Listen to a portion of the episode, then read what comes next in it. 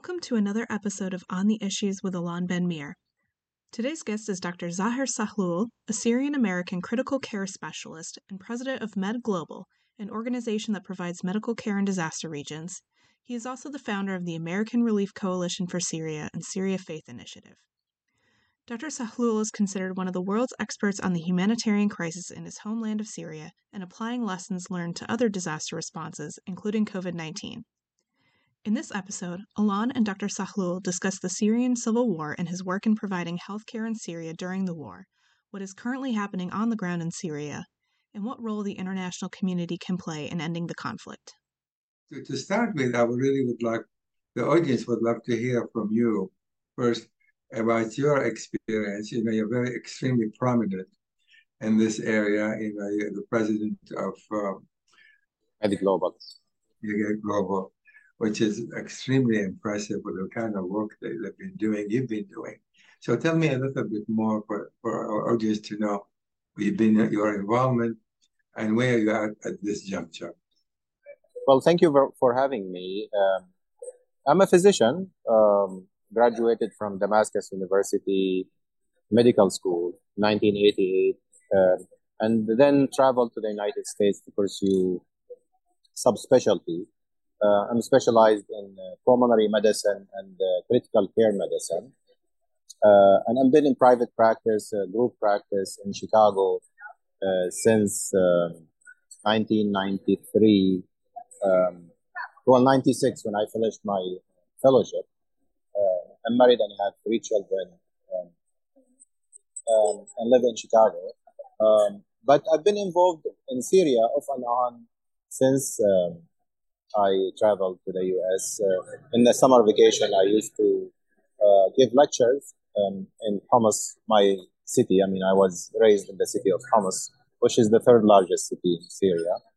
Um, but then uh, in late 1990, uh, the Syrian American Medical Society was established, and I became active in it. And we used to hold conferences uh, in Damascus and other Syrian cities um, and I was involved in the teaching, conferences, uh, procedures, things like that. Um, until the uh, Syrian uh, crisis or revolution started uh, in 2011. At that time, I was elected to become the president of the Syrian American Medical Society, SAMS. And uh, we transformed the organization from a small organization that has one part-time uh, staffer and a budget of $100,000 uh, to a reasonable size uh, medical NGO that has a budget of $40 million and 900 staff members between Syria, Lebanon, Jordan, and Turkey. Um, I was part of establishing the foundations for all of these activities and teams in different countries we've done things that I have never imagined in my professional lives that I will, I will, I will do.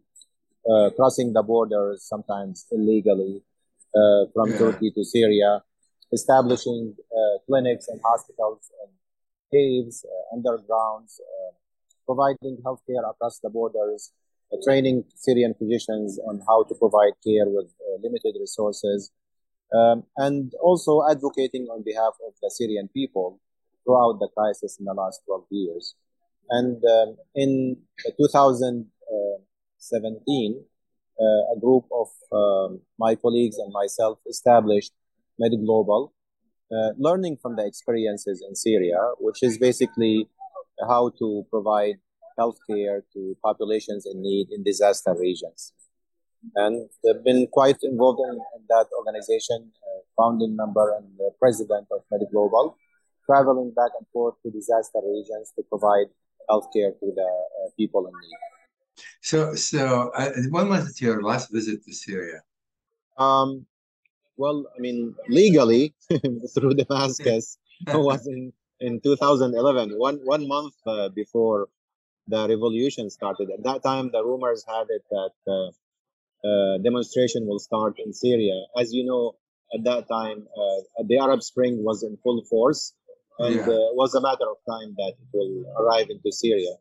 Uh, but that's through to, through Damascus. But I uh, travel back and forth uh, to northern Syria uh, from Turkey um, every few months. So last time I was there three months ago in uh, northwest of Syria uh, through the Turkish border. I said, so you you've been and you've been visiting, uh, I guess, Idlib all the time, every time you're there. Uh, Idlib, Aleppo, and Aleppo. I mean. Yeah, uh, we have uh, several clinics and hospitals that we support.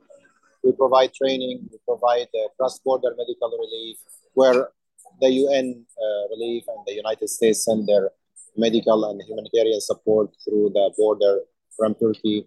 Uh, we have uh, clinics, we have hospitals, we have um, programs, we have we started fellowship programs for critical care uh, all kinds of activities that are medical to provide healthcare to the populations in north uh, west Syria. About there are about 4.2 million Syrians in that region. Uh, half of them are displaced from other parts of Syria. So, so three months ago, that was fairly recently. Yeah. Have you have you witnessed any improvement, specifically in the you know? I mean, you described some of your writing the horror that taken place I mean, the fact that 600,000 Syrians have died, among them 55,000 children, starvation, disease. Um, uh, I, I, mean, there's nothing horrifying that was not inflicted on the Syrian people. I mean, this is needless to say, I, in my view, in your view, I'm sure, is the greatest disaster probably that uh, since World War II.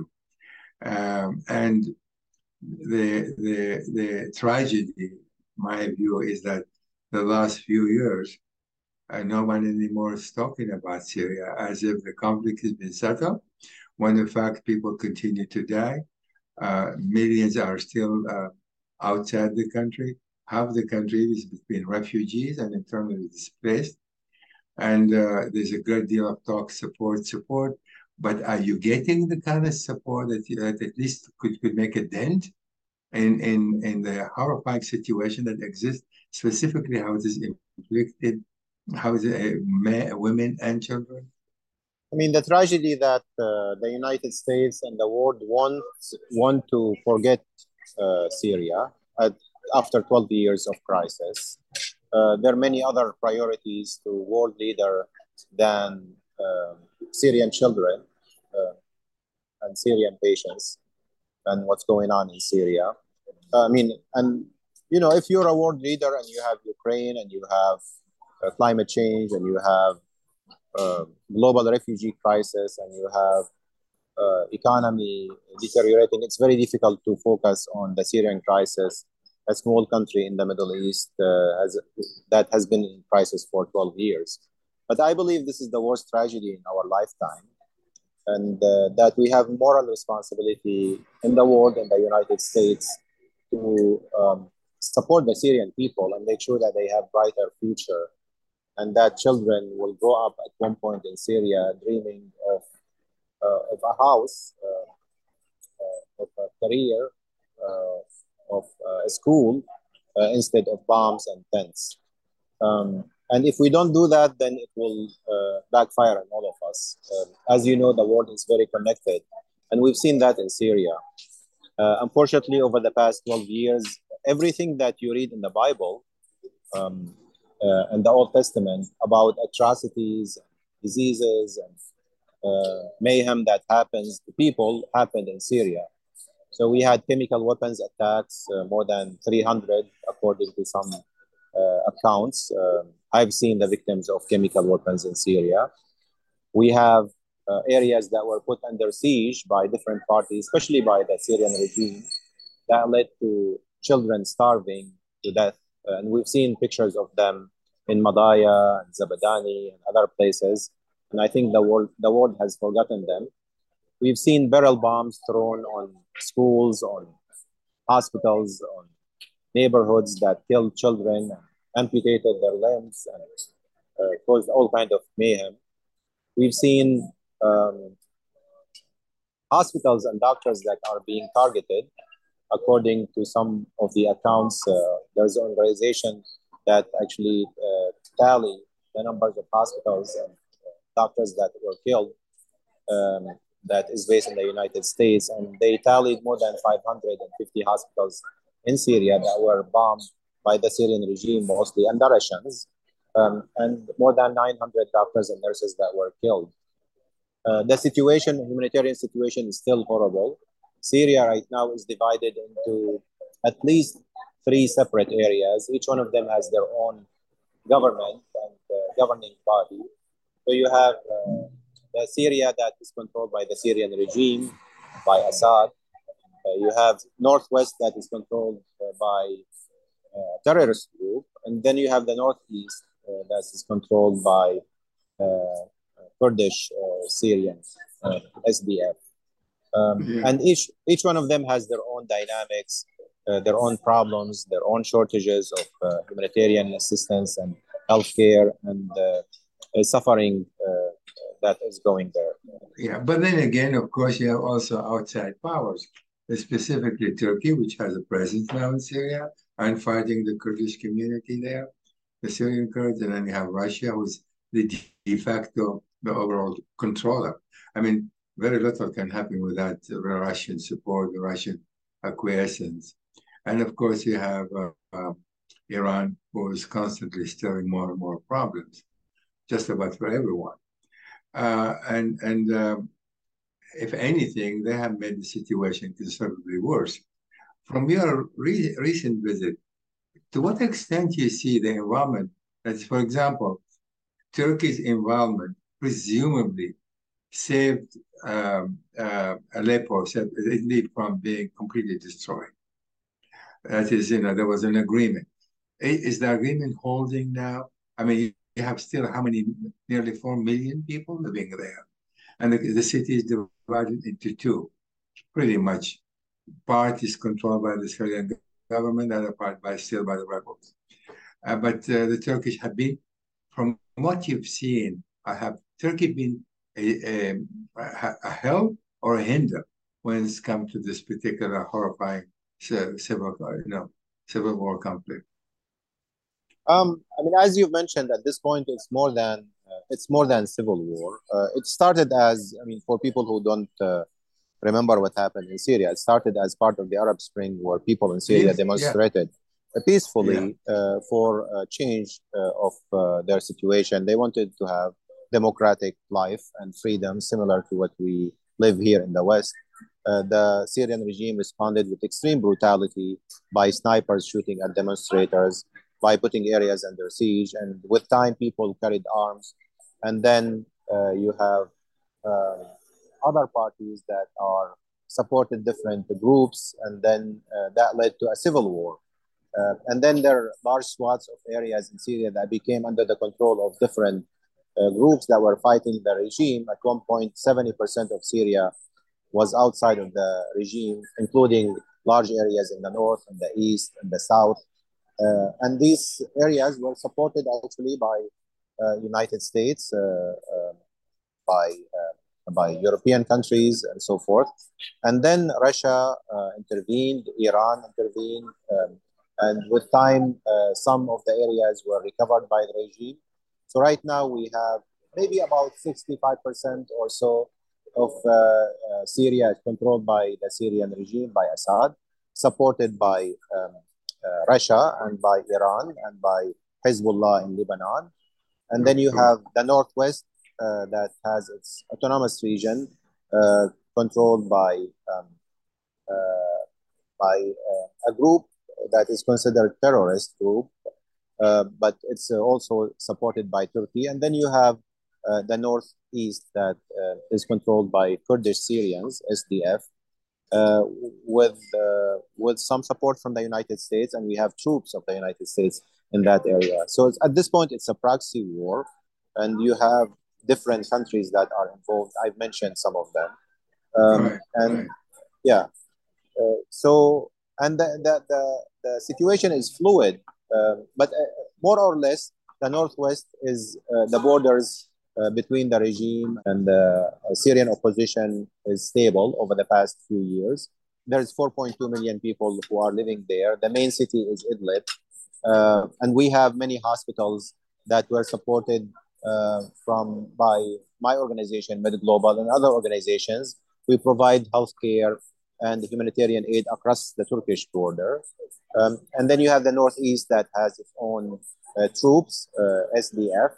Um, and uh, this area is supported by the United States. And it has a mixed population between the Kurds and the Arabs. Uh, it has uh, large cities like Al-Raqqa, like Al-Hasaka, uh, like uh, Deir ez-Zor. Um, and this area is rich of oil, of course, and phosphate and other uh, minerals. Right. So, so the you said in the last few years more, more, more or less quiet between the two sides in, in, in, Idlib. Um, uh, you've been there recently, like the last three months, uh, in, the, in, the, in that yeah. area. Yeah. And and is it does it seem like it's normal? I mean, people are, are able to live in more or less in a normal way. I mean, how is the economy? What is actually taking place there? I mean, you have large uh, cities that are under the control of the opposition in the northwest. Uh, and actually, you can divide the northwest to two areas: area that is under the direct control uh, of um, uh, uh, Turkey, um, and these are three areas in the north of Syria. So you yeah. have Turkish troops, you have Turkish banks, you have um, um, Turkish flags over there, and that right. extends from the northeast of Syria to Idlib. And then you have Idlib that it has its own government, uh, which is right. of course uh, separate than the uh, the government in, in, Damascus. The situation over the past few years has have stabilized. Uh, there's not much uh, major fighting, I would say. There's uh, people who are killed every few days by regime attacking certain areas and so forth, and the Russians bombing. But it's not as we have witnessed four or five years ago uh, when we have large assault by the regime in Russia yeah. that kills uh, uh, tens of thousands of people. So, and uh, when I was there three months ago, I visited a city called Al Bab near Aleppo and city called Azaz north of Aleppo. And these are big cities that have vibrant society, a vibrant economy, hospitals, clinics, uh, people, uh, schools. Um, so similar to any area that you go to any uh, country, uh, not much fighting at that time when during my last visit, not much displacement. And then if you go more to the northwest, you have uh, a lot of IDPs, internally displaced people. about 1.5 million people are living in camps in northwest of Syria in Idlib. And these are people who are originally from Homs, from uh, Aleppo, from Deir ez-Zor, from Damascus, from Ghouta, uh, who moved to the northwest because they're afraid from the Syrian regime. Uh, but it has been stable. Uh, there, so there's education, there are schools, there are universities, there are hospitals, there are economy going on. Um, and sometimes the situation over, over there is even better than the situation in Damascus or Homs or uh, areas under the control of the regime because of the fluid economy uh, uh, and goods uh, and stability um, and the fact that you have a lot of Uh, uh, goods and uh, movement coming from the Turkish border. Right, right. So, so the what I'd like, like to ask you, in, in situation today, now, the war has created, needless to say, a horrifying picture. Still, you have refugees. You still have significant number of internally displaced. You still have, tens of thousands, maybe hundreds, hundreds of thousands of children who are still experiencing the trauma of the war. What is being done in, in your expertise, in your area of expertise, to alleviate the suffering of the Syrian people, of those who have been displaced and continue to be suffering from the ramification of the war itself? Um, what's happening in Syria is, uh, I think, one of the major uh, tragedies in our lifetime, and it's happening uh, behind the radar and TV and, and, and, the media because people have lost interest in what's happening in Syria after 12 years of civil war. Uh, half of the population are displaced um, inside Syria. Um, you have still 6.5 million refugees. Syria is a small country, has uh, a population of 22 million. 6.5 yeah. of them are refugees between Lebanon, between Jordan, between Turkey, uh, Iraq, and other places. Um, and but uh, but the lion's share of them are in Turkey, like uh, something for- like for- three, four- about four four million. million. in yeah, four Turkey, million yeah. in Turkey, Right. one million in Lebanon, six hundred thousand in Jordan, two hundred fifty thousand in Iraq, about Right. two hundred thousand in Egypt, and I think there are Syrian refugees in hundred and sixty plus countries. Um, and uh, this is a tragedy of the 21st century at a huge scale uh, that destabilized the whole region, created um, uh, fertile ground for terrorism, fertile grounds for displacement, and uh, going to take many decades to rectify the situation. Um, but the humanitarian situation is still unstable. I mean, have Syria is divided into three areas. Uh, each area has their own government and its own dynamics, um, and at any point it can flare up. Um, so, um, what we do in MedGlobal, for example, is provide medical aid uh, to the population in the northwest and also in the northeast uh, across the Turkish border. Um, we have hospitals that we support. We provide training. Uh, we send medical supplies across the border. Uh, we have uh, doctors that we provide training. We have telehealth programs. We have physicians who travel from the US uh, to Turkey and sometimes to Syria to provide training and perform surgeries. Uh, but the situation right now is much better than it was five years ago, or six years ago, or seven years ago at the peak of the war.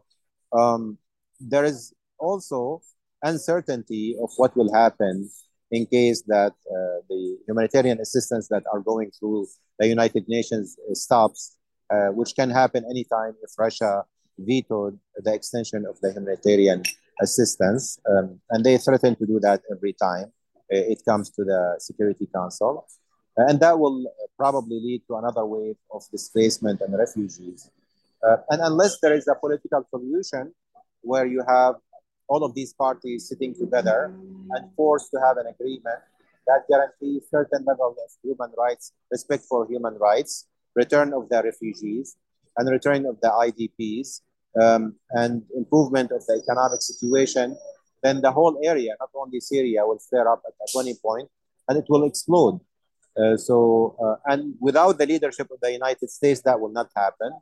Uh, the US uh, government has not been active at the Syria side uh, over the past few years because it has other concerns that are more important than Syria.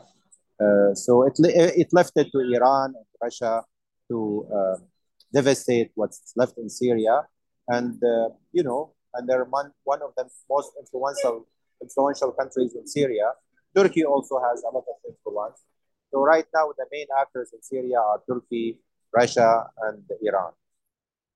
Yeah, you know, in, in your in your writing, you know, suggested uh, wrote about uh, appealing to the State Department.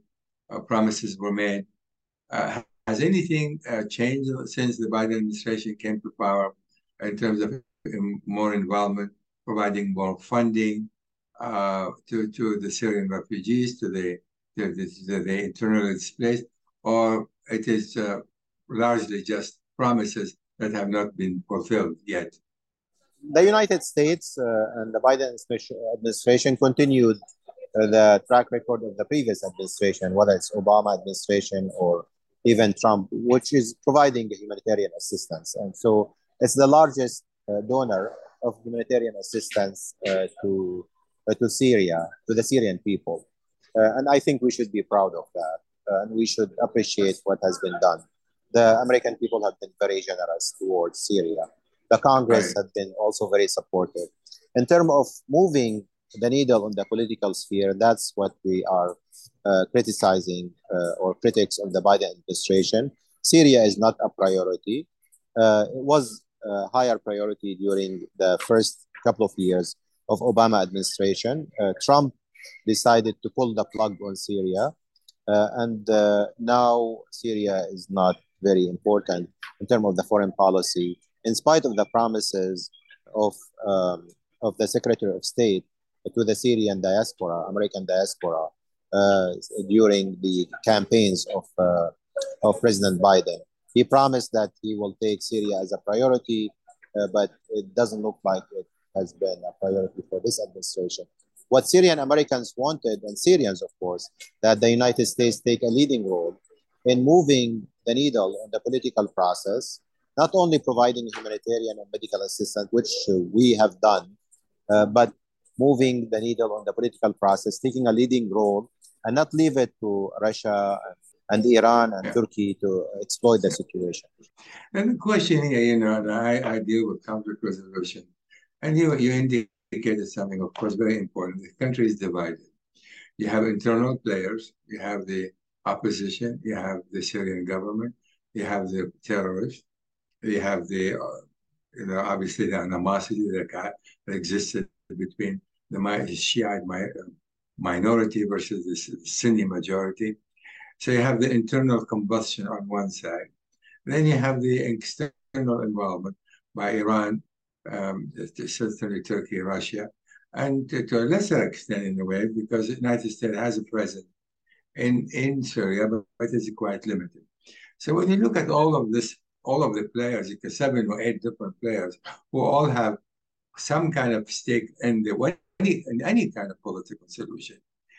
Uh, how do you, in fact, can get them all to get together? Because the United States, with the best of intention, and I'm not disagreeing with you, that the United States ought to be taking a leading role.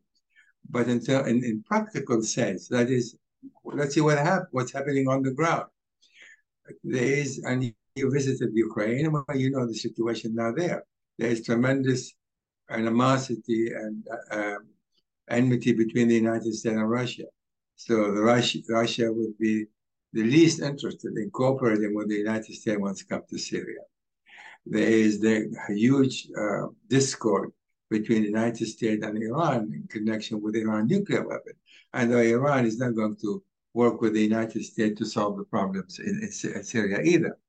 And then you have the basically no relationship with the United States and the central government in Damascus. Uh, hardly exists any such thing. So, although United States would be the natural player that could actually move the needle, as you said, the question is: Is it possible at this juncture? And what is going to take? What is going to, to change the dynamic? That is, in my view, the current geopolitical the dynamic in the country itself, from a political perspective, it's extremely complicated. So, do you agree, for example, one of the prerequisites would have to be the end of the war in the Ukraine so that the United States and Russia can see eye to eye somehow? Do you agree, for example, that even U.S. Uh, Turkish relation is not exactly uh, in the best of shape? There's tremendous tension between Erdogan and the Biden administration, just the same about what's going. So when I put when I look at Syria today, I, I'm always thinking in terms of conflict resolution. How do we solve it? All of these players ought to be playing, uh, ought to play a role. Without them, you cannot reach an agreement. But how do you get them together when, in fact, they simply see no eye to eye, hardly on any issue at this particular juncture? I think what you have mentioned uh, makes uh, is first of all, it's very true, and makes the Syrian crisis very complicated.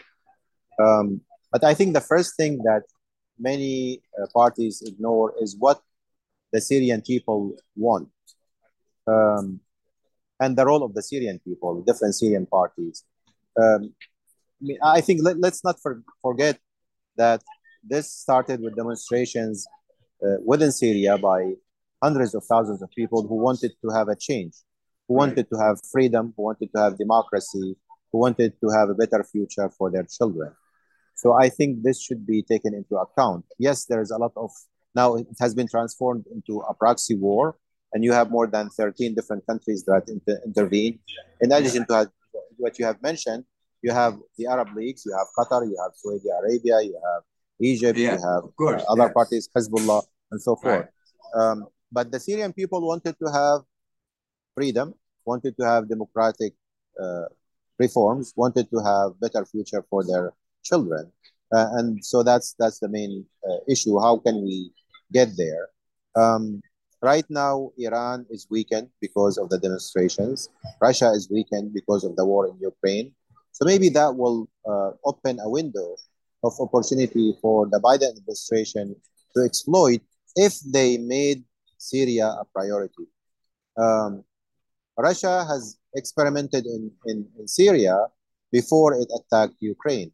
Uh, it, you know, according to the defense ministry in Russia itself, they uh, experimented with 300 plus different new weapons in Syria, attacking Syrian civilians, and they are using them in Ukraine. The same tactics of siege uh, and depriving children, uh, civilians uh, from basic necessity that were used in Syria, they're using it in Ukraine.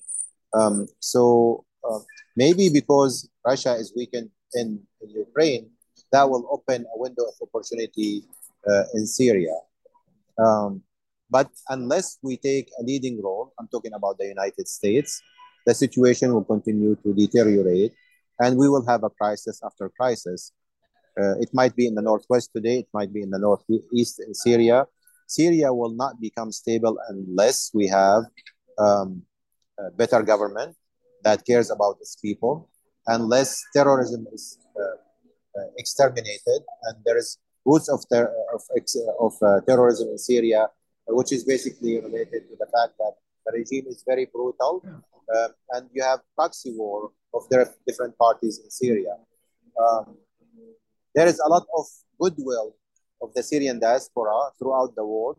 There's 20 million Syrians who live outside of Syria who are ready to go back and help in rebuilding. Uh, but unless we have fertile ground for peace and different situation that than what we have right now, the situation will continue to deteriorate and flare up uh, every now and then. Yeah, I mean, I, I agree with you. Something needs to be done. My view of it, you know, for example, can uh, Bashar Assad be part of a solution, or he is a major part of the problem?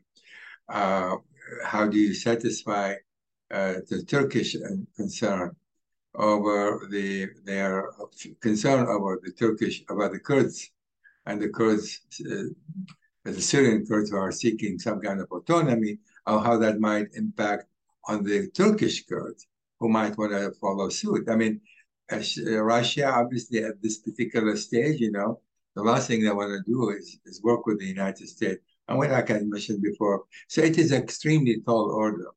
And I'm not sure how do you bring some form of common denominator where the interest of the, all, all the parties, part of it at least is be, can be met. I mean, I don't see today uh, if somebody asks me, I'm going go, go there, see what you can do. And I'm, I don't see how I can get all of this. What, how to identify their interest in that particular area and still reach an, agreement over which they all need to agree. Otherwise, there will be no peace. There will be no, no. So it is extremely order. And I think uh, probably some of the things ought to, to, the United States ought to be tackling it in bits and pieces. For example, settle the conflict with uh, with with Turkey. Um, see what happened with the Ukraine to get back uh, the Russia into possibly the negotiating table. Uh, finalize the deal of uh, some kind of about nuclear deal with, with Iran.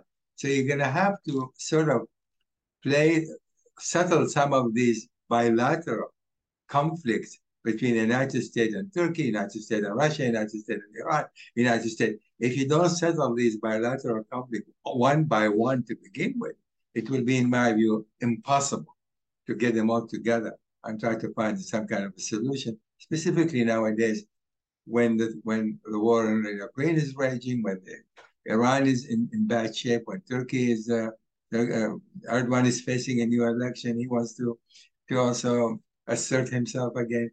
So, uh, I mean, I, I wish I could say you're absolutely right. it is a need. It's a desperate need for a solution. But I, I yeah, go ahead. I'm, I'm going to mention three points.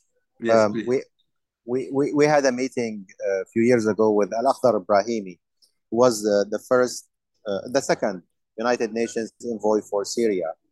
And uh, when we talked about how to end the Syrian crisis, and that was three years after the beginning of the of the war in Syria, he mentioned uh, analogy which I at that time I could not understand, but then I had to understand later on. He mentioned the Spanish Civil War. He said that the Syrian war is similar to the Spanish Civil War because there are many parties that are involved. and the more that you, the more parties involved in a civil war, proxy war, the more complicated it becomes. So that basically confirms what you are saying, um, and I agree with that. It's very complicated at this point because you have Turkey, you have Russia, you have Iran, you have the United States, you have the Kurds, you have uh, the Arab leagues, uh, you have Israel. Everyone has their own interest. So it's and of course you have the Syrian people uh, who are, also have multiple parties um, uh, divided. Um, so that's one thing. The other thing that um, you're probably familiar, your audience, with the Lebanese civil war that was much more complicated and lasted for uh, 15 years or so. Um, I was young person when it started. Uh, I became adult after it ended. But then it, it ended with the meeting of the different parties in Al Taif uh, that was organized by the Arab League and Saudi Arabia at that time with support of the United States. And right now, the situation over the past 20 years was stable, more or less in Lebanon. Uh, at least there's no fighting, infighting between the Lebanese party. So there's something that happened in the uh, the Arab uh, League that led to that uh, deal, uh, deal, and still holding. Um, and, and, and the last thing that I want to mention that the United States, when it took leadership in major uh, wars and conflicts, it actually can make a huge difference. Uh, and we're all familiar with, uh, with what happened in uh, Northern Ireland and how the United States involvement led to a peace treaty 20 years ago. and we still have living through the fruit of that.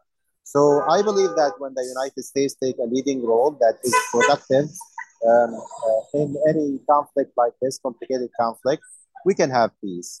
But as you've mentioned, there are many parties that each one of them have their own interest that is different than the interest of the other party. And that will create a lot of complications and require a lot of maintenance and deals uh, and negotiation. And at this point, it is not, the parties are not ready. You're absolutely right. It's, you know, like when you mentioned Lebanon, there were not too many foreign powers involved. Uh, this is a very important. In, in, in Spain, again, it is all from within all domestic various groups, one against one another. So, so I think we we, we definitely agree. This is, uh, uh, I mean, I, I see I would want to parse it and deal with one component if possible. But again, we're going to have to wait and see for a little longer, which is a tragic, nevertheless, because people still continue to, to, to, to suffer. But I want to bring you back, if I may, to what you do specifically, because in terms of the uh, humanitarian dimension of the conflict, and with that, I, what what can be done? What would you like to see happen in order to alleviate this the tragedy, the to to give a, a chance, an opportunity, hope, especially for the young. Those are from the 15 and under, or the 20 and under, so they can wake up in the morning and, and see sun instead of a dark clouds is going to to rain more havoc, more barrel, more bombs. Yeah, every, every one of us uh, would like to have better future for the Syrian children. Um, 75% of the people who are suffering, uh, who are refugees or internally displaced in Syria, are women and children. When I went to the refugee camps in Lebanon and Jordan um, and the IDP camps in northern Syria, I see women and children who still dream of a uh, better future, um, and they like to have uh, a house and a job and stable uh, situation for them. So if we put the uh, interest of these victims um, as a priority, and I'm talking here about the international community, then I believe that we can uh, do better for Syria. And in connection with your work, in terms of, you know, yeah. uh, medically speaking, what can so, be done? What would you like to see other countries contribute to the in the field in which you are involved? So uh, we have hospitals that we support in Syria. We provide uh, their medical supplies and medication across the border from Turkey. Uh, we have clinics that are providing medical care to the inter internally displaced uh, patients in Syria. We have uh, five clinics in northwest of Syria and north of Syria. We started a mental health program to provide mental health support to the children, to the IDPs and the women. Uh, we have a telehealth program that provides medical assistance to the patients uh, through um, uh, the internet uh, from physicians in the United States. We recently started a critical care fellowship training program, also um, online training program, which is very innovative and creative. Uh, all of these uh, programs and many others that other organizations are provided requires uh, two things. Stability that means no war. So we hope that war will not flare up. And, and any times you have flare up of the war that will lead to another wave of displacement and instability. And the second thing it requires uh, humanitarian and medical assistance across the border from turkey. And this is something that the united nations have organized since 2013 so all of the goods uh, whether it's food or flour or medicine uh, for diabetes or medicine for uh, chronic uh, lung disease or uh, training is happening across the border from Turkey, organized by the United Nations. Uh, Russia threatened to block this humanitarian cross-border relief every six months because they have a veto power in the United in the Security Council. So hopefully that will not happen because if that will happen, if that happens, then that will lead to huge disaster that will affect 4.2 million people.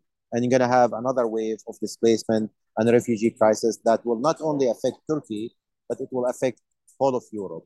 So the first thing is stability, uh, the flow of goods and humanitarian assistance, and also doctors and nurses who want to help, uh, like our doctors and nurses who go to Syria from Turkey, uh, and they want to provide training, they want to do surgeries, they want to help the victims of war. So hopefully that will continue uh, to happen. Stability is important. Uh, political process is important. Um, United Nations Security Council uh, not turning away from the Syrian people and not blocking this cross-border relief.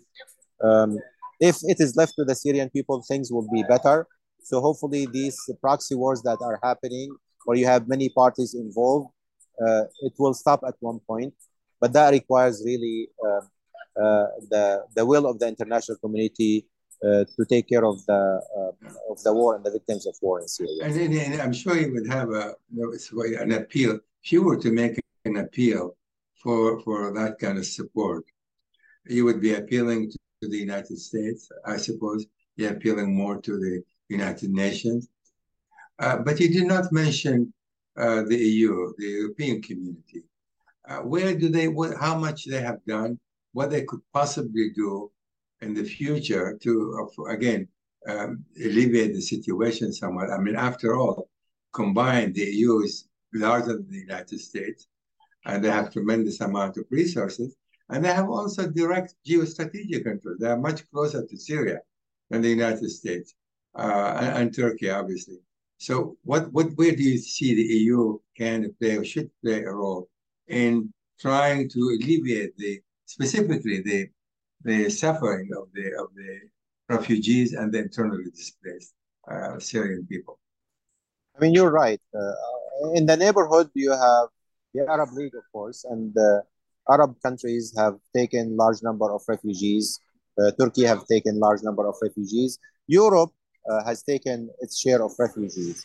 So we have 1 million Syrian refugees in, in Germany. Germany, Germany has played uh, a huge role in um, accommodating and accepting Syrian refugees and also pressuring other European countries to take their share of the Syrian refugees. By the way, this is the worst refugee crisis we have since the World War II. We have half of the population displaced either internally or outside of the country yeah. for a yeah. small country like Syria. Um, um, I think the European, uh, Sweden has taken um, large number of Syrian refugees. Every European countries, except for few like Hungary and Poland, that did not take the uh, large number of Syrian refugees, have done their share.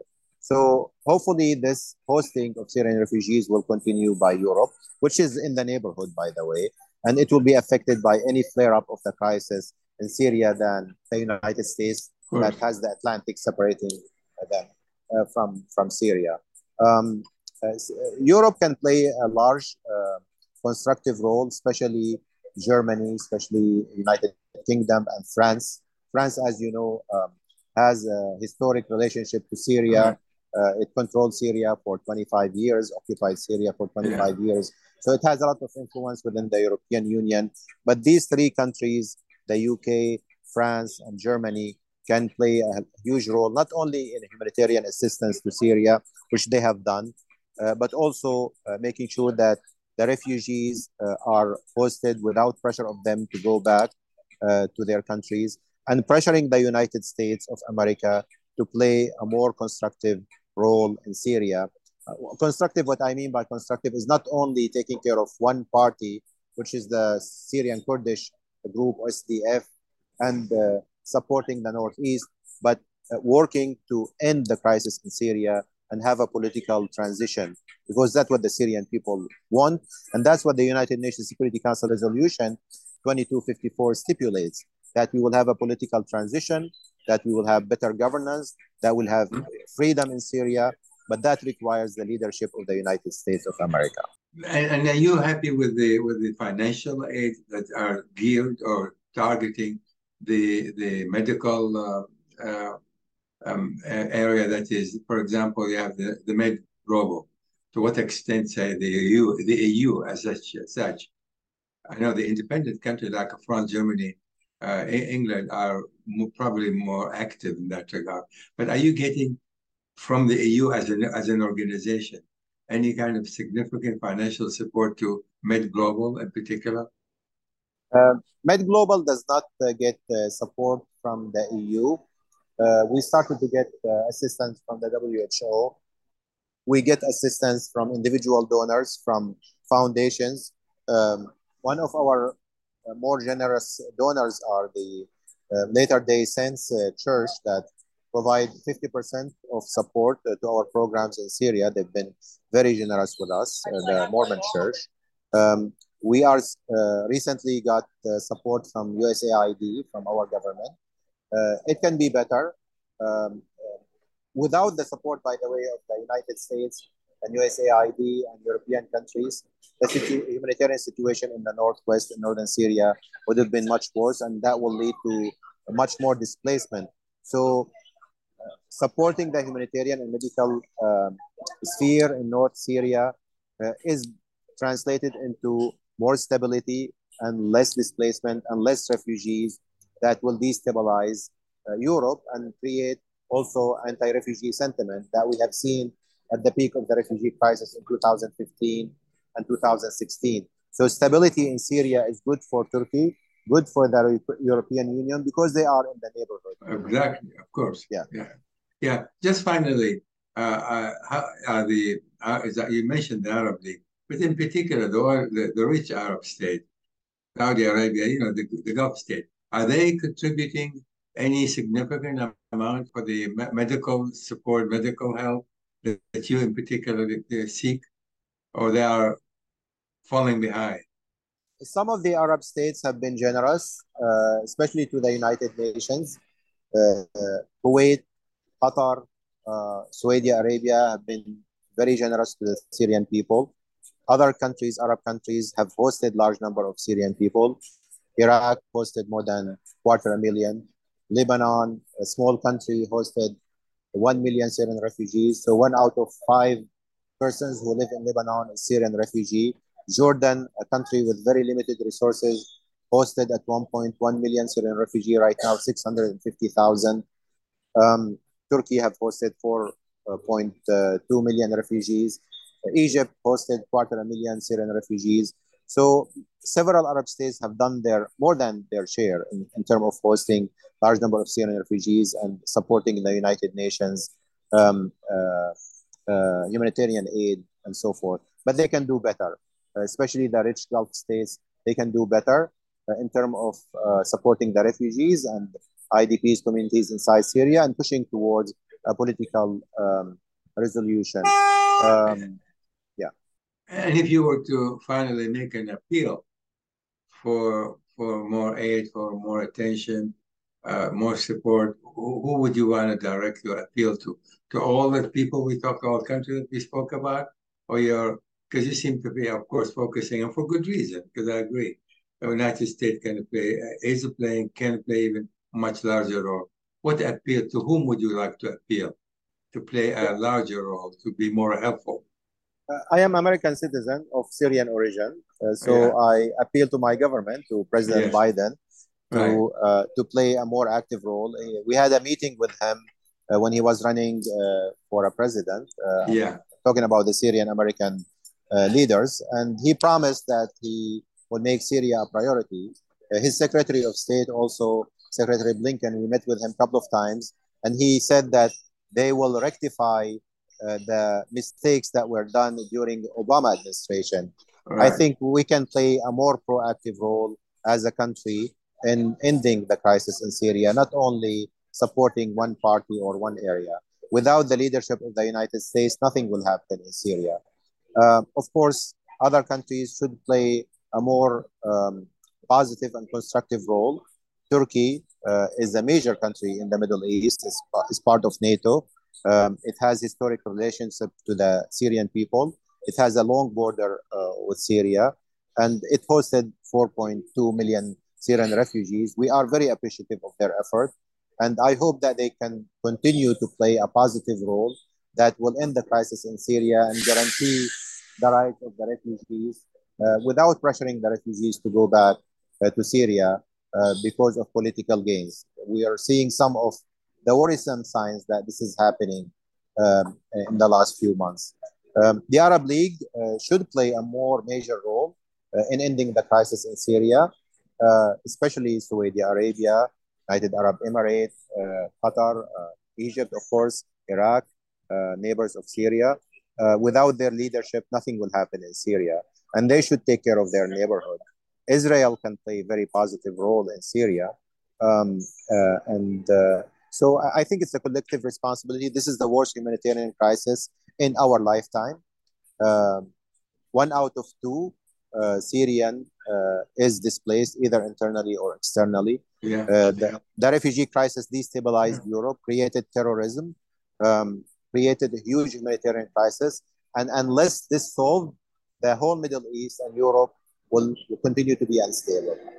Yeah, one just thing, since you mentioned Israel, Israel has such an advanced uh, medical, uh, you know, um, institutions, hospitals, uh, medicine. Have you been getting any medical support, medical support from um, from Israelis, or have you been able, able to send, for example, terrible cases of injuries and all of that to that Israelis have been taking care of them? Has it been happening, or that hasn't happened?